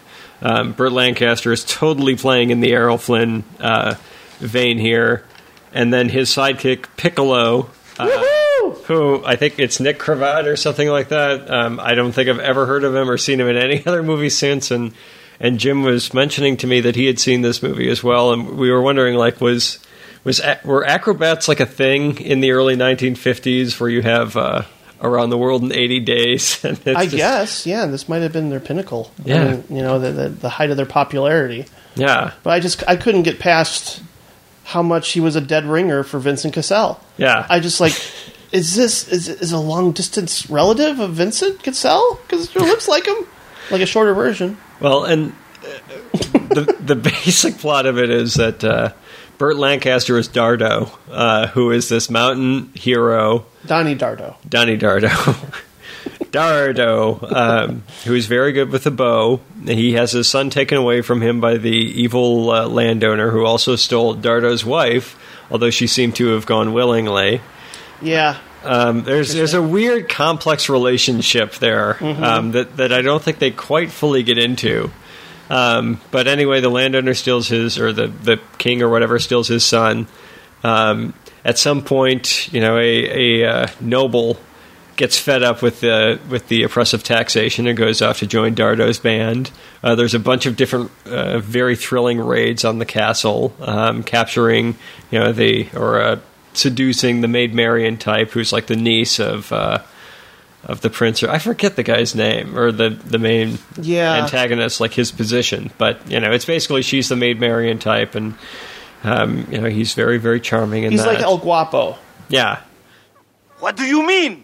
Shut up! and and it culminates with uh, with Dardo's band dressing up as circus performers and putting on um, putting on a great circus show for for the castle. Right. and that in itself culminates in a really fantastic um, high pole acrobatic act. Pretty impressive stuff. Yeah, um, I mean, there's there's there's a lot of interesting angles, um, and and I guess uh, a lot of different types of of shooting um, that one normally wouldn't expect to see, and hasn't really seen that often since. Like, you know, how do you how does one shoot a circus? You know, how do you get the scope of it to get the other people's reactions of of things, and yet still be enough focused on the actual event to kind of convey um, its impressiveness, and and I think he totally does that in this movie. I would concur 100%. I think, um, you know, as it goes on, I, uh, I would say that there's like just a little short period of downtime where I'm not as enthused with it, but I, overall, like, I don't know if I've ever really gotten huge into the swashbuckler Robin Hood scenarios in general. Um, maybe it's just because Robin Hood Prince of Thieves was my first experience with a Robin Hood movie that I'm like, I don't really care. I don't think this is my kind of stuff. Um, but no, I just I, and I still have to see the Michael Curtiz Robin Hood. Yes, you do. Yes, I know, Yes, I you know, I know, I know. and and Robin and Marian, I know. There's still Well, that's not quite swashbuckler. Actually, Oh, no, it's not swashbuckler, Swashbuckler with um, with uh, Robert uh, Quint. Robert Shaw. Robert, Robert Shaw, Shaw, Robert yeah. Shaw, and James Earl Jones and Peter Boyle. whoa. It's like 1978. It was on Netflix at some point. I'm not sure if it is now. It's a ridiculously insane movie, but it's a lot of fun. Kind of like the comedy of terrors. No, it's a lot of fun. Well, the Flame of the Arrow is a lot of fun as well, and I, I I really enjoyed it quite a bit, and was I think it's just that the the magnetism of Burt Lancaster's smile. I think Yes. he, I think he smiles pretty much until he gets shot in the back with an arrow. Yeah. and then he's of course He- he's not he- smiling then. Well, he's still smiling sometime after that. Yeah, a little bit Well, because he gets help. the the aristocrat I think is is wonderful and charming, and, Yes. and there's a great twist with him. Um, Piccolo, you know, it's I'm guessing again his great names, Dardo and Piccolo, the further adventures of, you know, that's why they chose the Flame and the Arrow for the title of this one. But uh, I think we, we should become a folk duo and just be Dardo and Piccolo. yeah, That'd be a good name.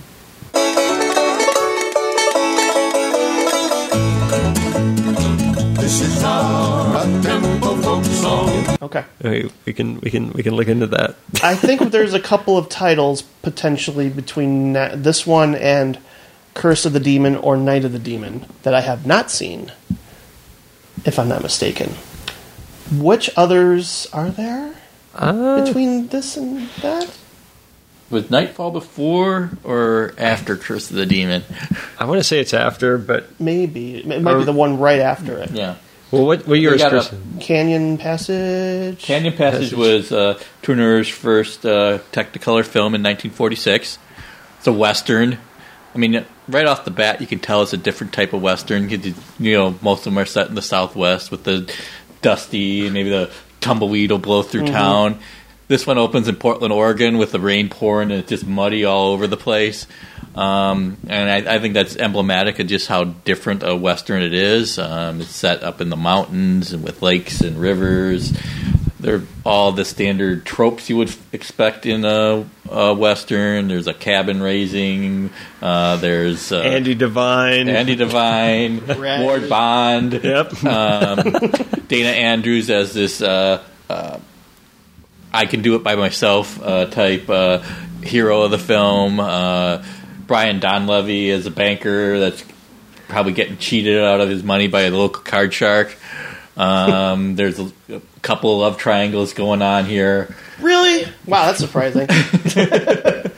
Uh, there's Indian tax later on in the Yep. film. There's uh, personal uh, uh, vendettas. Uh, so it's it's there's a lot of stuff going on. It, it's quite episodic, but all the all the characters in the film are fully fleshed out. You're, you're sympathetic to well, pretty much everybody except for Ward Bond. It- Yeah. Well, it's Ward Bond.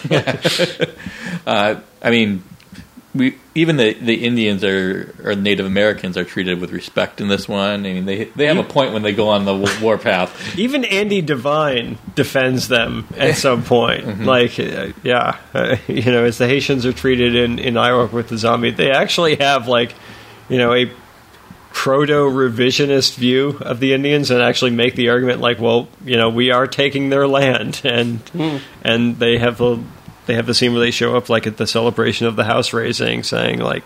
Yeah, you guys just keep encroaching on us. We're gonna keep doing this if you keep building these things. Yeah, Hoagy Carmichael is in it um, as a local uh, a great shopkeeper. Uh, gets I- to sing several of the songs. I never realized that Ole Buttermilk Sky was written for this movie. Oh, really? Yeah. Well, and, and Hoagy Carmichael, and I imagine in this film, or at least at this time, um, that was the original inspiration for the look of James Bond. Well, I'll be a monkey's uncle. Exactly. Wow. And he's, yeah, he's like the bard in this. I'm going to put this one on my list of must Who conveniently shows up to the house raising, like, after all the work's done. Yeah, Now, and after doing a little research too, the, um, I really want to see Berlin Express because I think it's the first film that was shot in Germany post World War II. Yeah, and it's it's good. It, it's uh, it. Jacques Tourneur shoots the hell out of the film. I bet. Uh, lots of shadows everywhere. The uh, the rubble is quite striking. It's it's sort of a proto Third Man, but it doesn't hold a candle Oh. to Third Man plot wise. Oh well, yeah, I figured that. Out. I mean, it, it's very schematic. Uh, Curt Siodmak uh, wrote the screenplay, so you have uh, an American, a Russian, a Frenchman, a French woman, um, an Englishman kind of team up to rescue this It's a reformist. German. Uh, this reformist ger- good German from the Nazi underground that wants to disrupt uh, the rebuilding of Germany. and that's about as complicated as it gets. It's very schematic, and I think that's part of the joy of the film is it's schematic. It's, we watch Okay. all these people team up again while Sure. Cold War tensions are going on, but it's um, there, there's nothing plot wise is, is very one, two, three. It's, it's nothing you haven't seen, nothing you can't guess. Uh, there's a traitor in the mix, and I, I won't spoil it, but let's say there's a redundant nationality there. Um, I think. But I also- mean, as, as far as shoot as well shot films, it, it looks great. I think also, yeah. I, for- I accidentally jumped around. I just realized. No, that's fine. I, I was just going to say I can jump in with Anne of the Indies real quick. Sure. Um, another fun swashbuckler. Um, you know, it's it's based on what is it? I think Anne Hutchinson. They don't really call it, use her last name. Um, sorry. Damn you, Peter Fonda. Uh, Anne Hutchinson, I don't think they use her last name, but uh, she's the female pirate working in the same time as Blackbeard, and Blackbeard actually shows up, not played by Robert Newton, but still, you know, oily and uh, red nosed. Um, but it's it's a fun little, uh, almost like swashbuckling espionage film. Uh, Jean Peters is the main character. Future Uh, wife of Howard Hughes, if I'm not mistaken. Maybe I think so. okay.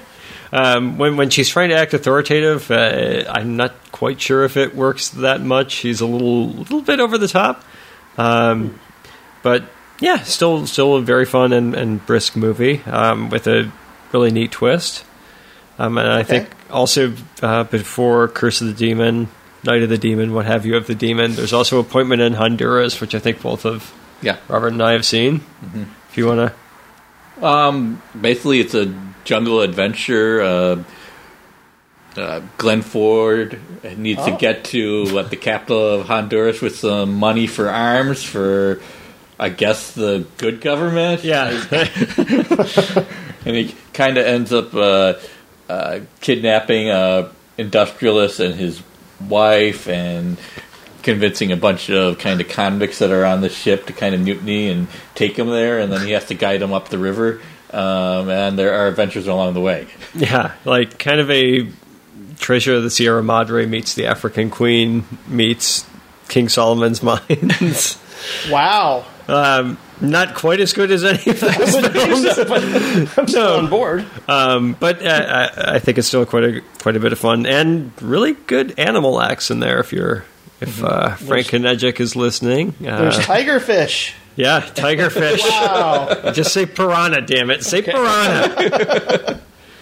yeah, and there's, there's a little bit of ambiguity about uh, Glenn uh, Ford's character, Yes. whether he's a good guy or not, and Yep. they play that up quite a bit, so it keeps your interest. And there's a love triangle going on because apparently the industrialist and his wife are not on the best of terms, Yeah, yeah. and Glenn Ford is uh, a hunk of man. I think would probably be the way I, I, to put. I think that's fair to Hunka say. hunka man. Yeah. Big hunk of man. Yeah, some of these interesting yeah love triangles too, where it's a married woman Yeah. who's kind of falling for for a scoundrel. Um, another great line from this movie is uh, that man was that man you just killed was my cousin. Well, if you want to get some too, I'm more than happy. well, he wasn't that smart anyway. yeah. Good stuff. I I also saw uh, Experiment Perilous, which I believe is the first uh, film he did uh, post Lewton. Oh right. Okay. which is a gaslight type thriller with Hedy, Ooh. not Hedley Lamarr. Ah, nice. Um, I think it's pretty good. Um, Hmm. Okay. I mean, it, it, it is it is very much a 1940s film, but I think um, Tourneur's attention to detail and ambiguity is, is very good.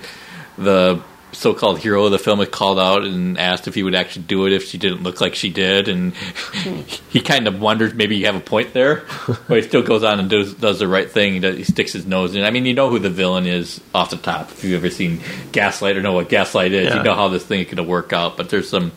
It's, it's really nicely shot. It's an intelligent film. There's a great shot at the end at the climax. There's a fire going on, and there's all these aquariums which all kind of burst at once. Ooh. And so, so I mean, it, it's a it's a it's a good film. I mean, it, it's not as good as the, the Lewton films he did, but I, I think it's well worth checking out. It's ta- it starts out on a train trip. I'm on board. Get it? Yes. Okay. Um, no, I just mean I, I think it was around watching uh, Lady Vanishes for the second time. I was like, I think I just love all movies that take place on trains. Murder on the Orient Express. sure. Even Silver Streak. It's not great, but I still like it. I don't know, man. Uh, and Berlin Express, you have going for you too. Yeah. Okay, there you go. But yeah, I, I think it was this, it's similar to the revelation that Patrick likes all movies that take place on a submarine. I just I happen to Well, love movies that's on like train. obvious. U five seven one Yeah, not quite as large of a K nine the. Widowmaker. K nine the Widowmaker. I don't know if he likes that one. I don't know if anybody likes that one. I don't know if I'm anybody sure likes there's Rush. the effective scenes where they're all sitting around looking at cages. Yeah. Yeah, That's. I've heard many many people say that that's their favorite part. it's better. It's better than Harrison Ford's accent, his Russian accent in that movie. What about Sean Connery's Russian? Wow. I come from the Scottish part of Russia. uh, I, I think there were a couple more before before Curse of the Demon or Night of the Demon, but do we want to just jump to? Yeah, I think we probably should. Let's do this. Night, curse, something of the demon. If you're in England, it's Night of the Demon. If you're in America, it's Curse of the Demon. Okay. Thank you. because what they they figured curses don't sell that well in uh, in England, and They knights thought- don't sell that well. They figured Curse of Frankenstein was a big hit, so Curse of Okay. the Demon will be a big hit in America. And you at home listening can't see this, but Robert just made an excellent demonstration of what he was talking about with his cane by moving it, moving it, pulling it back slightly to indicate differences between the U.S. and the U.K. Um, I'm pretty sure French fries are called chips in the UK. Yes, and chips That- are called crisps. Oh, very good. Okay. now that we got that out of the way, Robert, And why don't you start this one out? It'd be exciting. Curse of the Demon it is. yeah, well, I, I obviously I said I, I first thought it was about twelve, Right. Uh, and it really stuck to me. Um, rewatched it uh, again a few years back. Happy to see that it holds up pretty darn well. Um, Mm-hmm. You can definitely see that was an influence on Sam Raimi and Drag Me to Hell. Yeah, I picked that up quite a bit, especially towards the end. I was like, oh, okay, you got to pass off the uh, the little curse there, don't you? I, I think Makes all that's done well. I mean, I, I I know Jacques Tourneur is not crazy about showing the demon at the beginning of the film. I'm a okay with the demon at the beginning of the film because I think it's a great looking piece of puppetry. Uh, yeah, Yeah. it's a little creepy, a little weird. And I, I think that the the set piece surrounding it will, works great too. Um, I like how it kind of forms out of the darkness there with that kind of like, Like firefly smoke? effect. Yeah. Well, you know, maybe Lost took something from that, but but he also he takes advantage of it by by showing the smoke as like an indication of when the monster is going to show up, even if they don't show the monster in some of those scenes too. Yeah, wasn't there a dispute with that? I mean, not just with the director, but like the editors or something with uh, showing the monster. It was like a decision that he didn't, the director didn't make, but the editor said, "I'm going to put the monster in." Or something. My understanding it was in the script all along, and it's more of a, a post that it came out and critics started suggesting that it might have been better not to show it, and Jacques Tourneur said, "Yeah, you're right," Yeah, rather than a, a decision that anybody was really contemplating at the time it was filmed. I see. I think it's more a myth that they they, they ever contemplated a version without the demon in it than 'Cause it I think Dana. Dana Andrews called the editor a little son of a bitch for doing that. I for can see messing- Dana Andrews saying that quite a bit. I I don't know. I mean, to one extent, like you know, the conversation that he has with. Uh, and I, I am so bad with the names in, of these characters in this. but- Yeah. But, the bad guy. Niall MacGinnis. But his character's name? Oh, um, Um, Like Vassar or something like that? yeah. Well, like anyway, that. but like the conversation when he when he goes to his estate, and again, this is this is such a weird sequence. Like he's throwing a Halloween party for all these children, and his mother's there. Like you know, this guy who's like an Aleister Crowley type, and it's like you know, I'm just having a party on my palatial estate with all the neighborhood kids, and my mom's over there, and yeah, let's talk. But when he's like showing off his magic there, I mean, there the way it's shot, I think it does try to keep a little bit ambiguous as to like you know, is he just full of shit or does he actually have powers? And I think you know, seeing the demon and knowing that the supernatural is actually real may kind of offset that. But even still, I think there's more more to get out of this from like how interesting and bizarre some of these characters um, in Night Curse, what have you, of the demon um, are, rather than in whether or not the supernatural exists. Dr. Karswell. Dr. Karswell, there we go. Yeah. yes. Very good.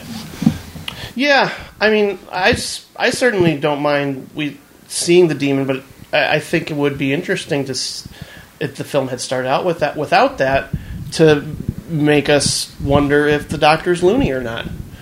I, well, I think he's loony regardless. Well, yeah, no, he is loony regardless, but Well, and, and, Yeah. and even with even with having showing the demon in the first five minutes, two minutes, Yeah. like Early. I think he still Tourneur's still tops that with the last appearance of the demon too, Oh, and yeah. how that's mirrored with the train smoke and. Yeah, like and, and that's where he actually maybe keeps a little bit even more ambiguous, or you're not sure like where the train is, ends and the demon begins. But Mm-hmm. I think like that's just he is able to take it take it one step farther, and I think it it's a great great way that he handles that. There you go. There's Yeah. your train too. exactly. Train boner. Train boner.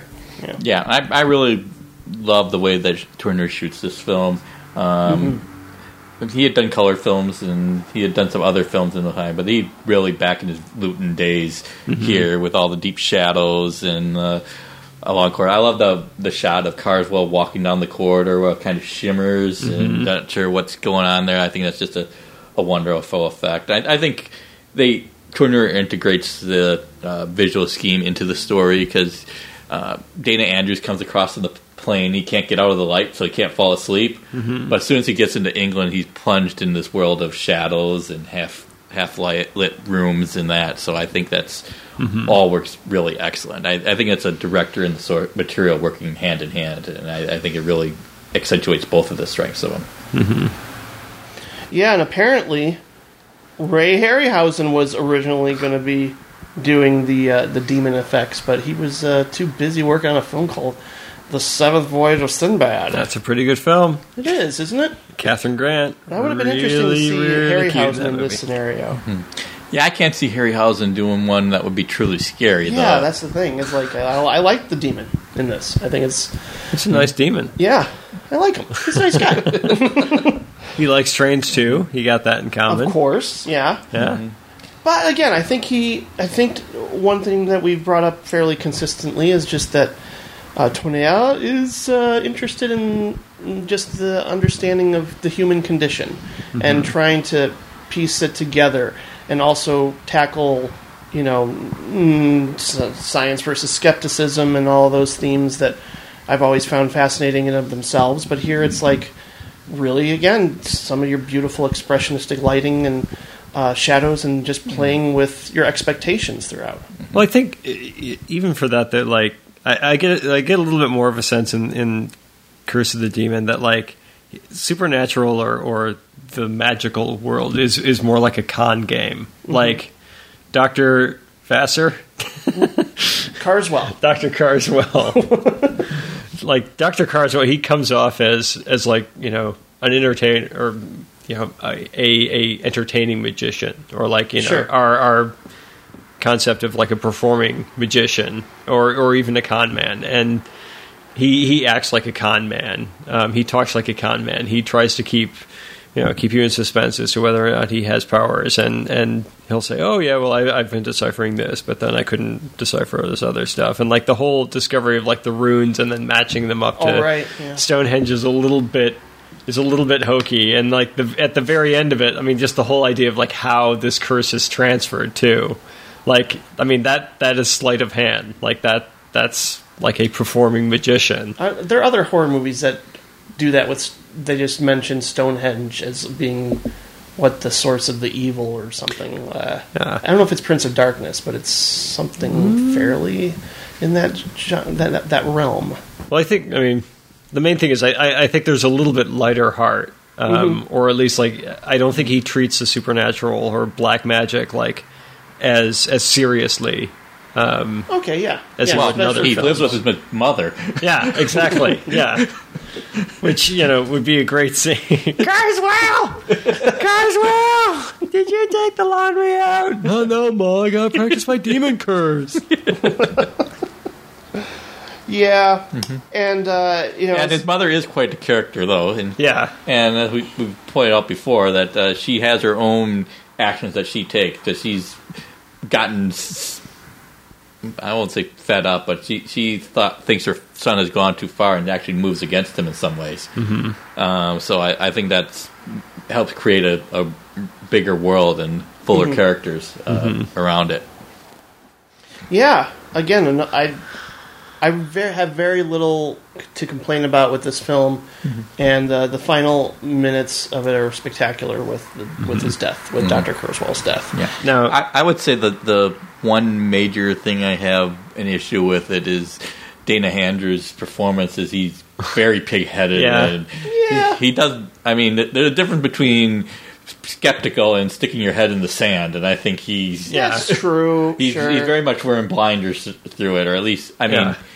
Being skeptical is one thing, but outright dismissing things without evidence of that is is is but part isn't of that, what it. that's kind of has a hi- there's a history of that type of character in a lot of these Oh, films, and even in something like Melancholia with Kiefer mm-hmm. Sutherland's character just being very dismissive. yeah, yeah. He's the Scully without the Mulder. Yeah, And then and then you also have like the good magical scientists like running around, you know, with the with the with the Indian guy who just kind of like sits there and you know looks ominous and refuses to drink. Yeah. it's just all this mystique built up in this guy who doesn't end up doing too much. Yeah, I liked. I just I liked the dynamics, and I liked the, the world of all these characters, and um, how certain things that I've seen in latter day, more modern horror films, you can trace back to a lot of these films uh, from Jacques Tourneur. Now, Robert, would would you say this film could be better if it were directed by Terrence Fisher? No, it would not be. Really? You've heard it here first, folks. Terrence Fisher was good at many things, but he, he was more of a direct style, uh, not a not a one that embraced ambiguity in terms of uh, uh, shooting style and that. But there'd be more blood in a Terrence Fisher film. And perhaps more tits. Devil Rides Out is probably the closest equivalent Terrence Fisher would make to this type of film. I was just thinking of that when I was yeah, like watching this, and and I like The Devil's Rides Out, but it's quite a different film. yeah, Yeah. I I love Charles Gray in that, and I would love to see Charles Gray take a turn at uh, at Doctor Karswell. Very good. Yeah, and if everybody's wondering why the Kate Bush song "Hounds of Love" is the song I'm choosing to end this episode with, it's because of the use of "It's in the trees, it's coming" from this film. I do like the uh, last line of the film too. I, I do like maybe it's better not to know. Which I think that yeah, sums yeah, up yeah. a lot of uh, Tourneur uh, Yeah. film Yeah. style. That's a good note to get That's- out on, honestly, because that is really, uh, yeah, sort of again summarizes a lot of his themes essentially. Maybe sometimes it is better not to know. but I do want to know what your top three Jacques Tourneur films might be. Yikes! I know, right? I, I'm I'm going to defer to Robert for the, um, and you can come back to me. Oh boy. Favorite or best? Yeah, Favorite. I never, point. I never do Okay. best. Like just the ones you want to rewatch more than the others. Your favorite. I will go with um, I Walk with a Zombie, maybe because I've seen it in the theater. And Sure. the overwhelming sound design really works great in the theater, and it had a, a effect on me there. Uh, two would be uh, Out of the Past, which is probably his best film, and is certainly as perfect as a film gets. And three would be Cat People. Um, I'm going to go favorites, and, and the favorites are not going to be what I th- would say are the best. So I'm, I'm going to dis- I'm going to disqualify Cat People and Out of the Past from this. but I would say number one. I think you know I, I, I had the most fun with Flame and the Arrow. Uh, number two, I would say Curse the Demon is is a lot of fun and did remind me a lot of Devil Rides Out. But I like those those like satanic rituals in in merry old England and just let you know paranoia or like weird pseudo science uh, supernatural of of the 1950s. Um, and then number three, I, I would say I'd like to see it again, but I will will uh, go to bat a little bit for Nightfall, uh, which we didn't have a chance to talk about, but it's worth seeing. A little bit in the similar vein of Out of the Past. Um, oh, really? definitely can see the Fargo. Uh, Yes. uh, some ideas from Fargo were taken from this, Okay. if not superficially. and Uh, Bancroft is very attractive in it. Yes, even though Aldo Ray, like he basically, you're just waiting for him to go at some point when he's delivering any line. But Brian Keith is is wonderfully sleazy, similar to Kirk Douglas in uh, in Out of the Past. But we're seeing pretty fun, great shots of uh, of Wyoming. All right. Well, I'm gonna have to check that one out for sure. Uh, So I'm, man, this list is probably gonna change the more I see from this guy. But number three would be Curse of the Demon. Number two would be Cat People. Number one, surprise, Out of the Past. And I will say, I thought the Comedy of Terrors was kind of funny. And The I know first- that everybody else First five minutes of it. Outside of that, yeah, Lorre is pretty consistently funny in it. Yeah. he just doesn't get funny material. Yeah. Actually, I think uh, Karloff may be the funniest performance in that. In Rathbone? Karloff, the father. Oh, Father, Yeah. yeah. Okay. yeah. Yeah. Okay. Vincent Price is such a dick, man. Yeah, this movie, I'm just like, God. I found the, the female be anti comedy in that one, though. yeah, yeah. that's the definitely the the singing link. gets really old really fast. Yeah. Oh, yeah. Yeah, that's the one thing that didn't work for me for sure. Mm-hmm. Well, there's a few things that didn't work, but I still found it pretty amusing. Yeah. I was in a good mood. Oh, And the Twilight Zone episode he did is solid. Yeah, that's exactly. I also I also like uh, phone call weirdness in in horror. It's you know coming from inside the house, uh, the phone calls and scream. So anything involving phones and trains, I'm in. So Well- the, yeah, the Twilight Zone is like uh, you know an old woman is getting harassed by a phone call, and we slowly get to find out who is on the other line. Ooh. Is it Jacques Tourneur himself? It is. hey, Is it? Uh, I was going to say if you like seeing little kids shot, um, you can check out Wichita as well. Oh, okay. Always or- good entertainment. yeah, Yeah. Assault on Precinct 13. yeah. There you go. Mm-hmm. Um, it's it's it's not the most climactic death scene. It's basically just a kid clutching, "Ah!" falling Oh, okay. away. But yeah, it's it's another nice western. Wider comes to uh, comes to town and comes to Wichita and and cleans it up. Well, clearly there's going to have to be a sequel episode for this guy. Yeah, Yeah, I think so. and th- these are all the ones that like all of us have watched too. And there's probably More. like 15, 20 more. Yeah, he's quite has quite the filmography. yeah. yes. And we didn't even watch the shorts. no. Uh, and I I would recommend somebody check out Tupapow, uh, which is kind of like a mini uh, I Walk with a Zombie before he worked with Lewton. So um, you get the South Seas Island superstition Ooh. and curses. Ooh. Terrific, guys.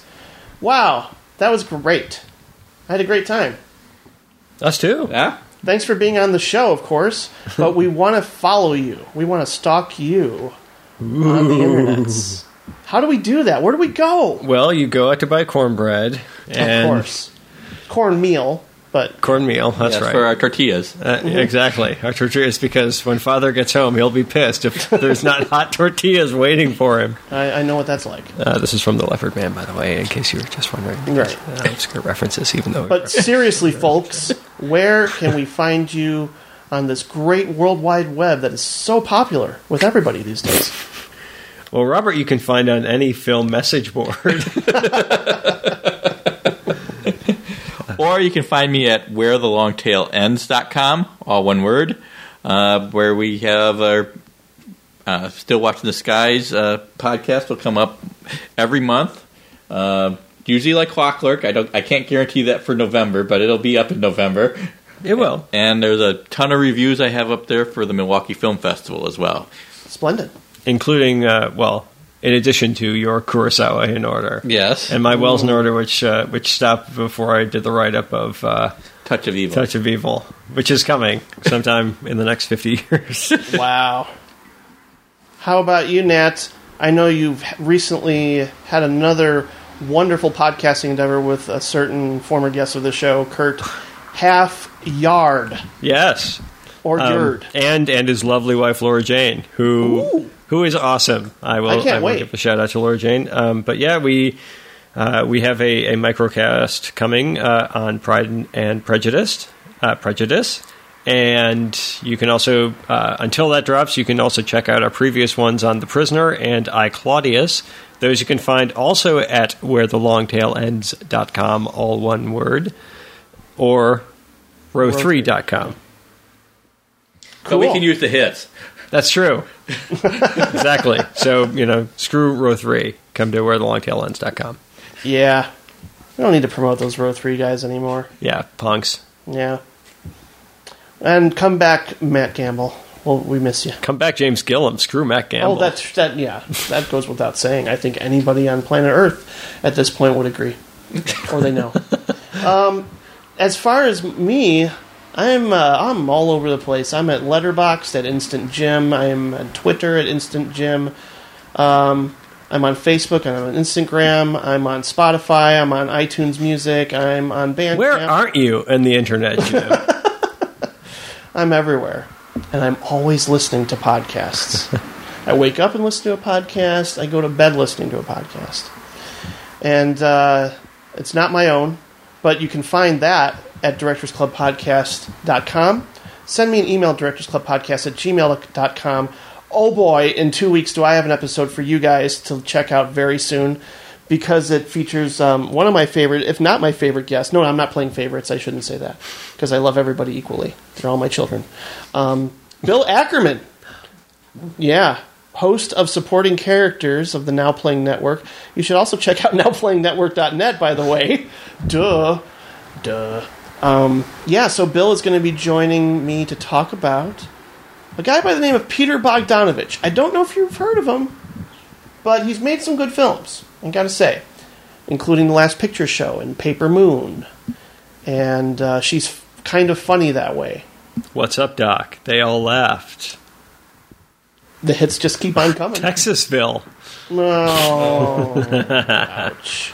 But no, we'll get to all those and more in about two weeks. Thanks, Robert. Thanks, Nat. For Thank you, Jim. For Thank you, being Jim. on the show. And thank you, Robert. Yeah. Thank you for the coming out. Great. All right.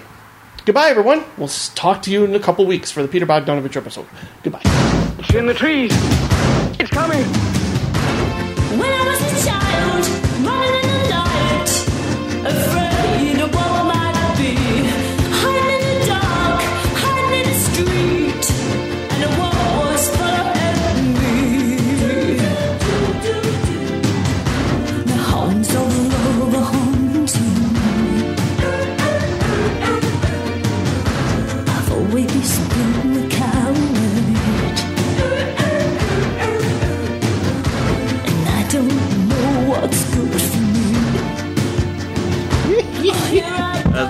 Walter Brennan. Oh, yeah. That's true. Andy Devine. yeah. well, oh, gee, here, guys, let's go and raise that cabin. Oh, Stumpy. That's Walter Brennan again. trying to think. I can't remember any lines from Rio Bravo now. I did at one point. Well, that's Walter Brennan. Right. Are you trying to do Walter Brennan or Andy Devine? Now I'm trying to do Walter Brennan. That's real good music there. It's good. You whip out harmonica and play it for us?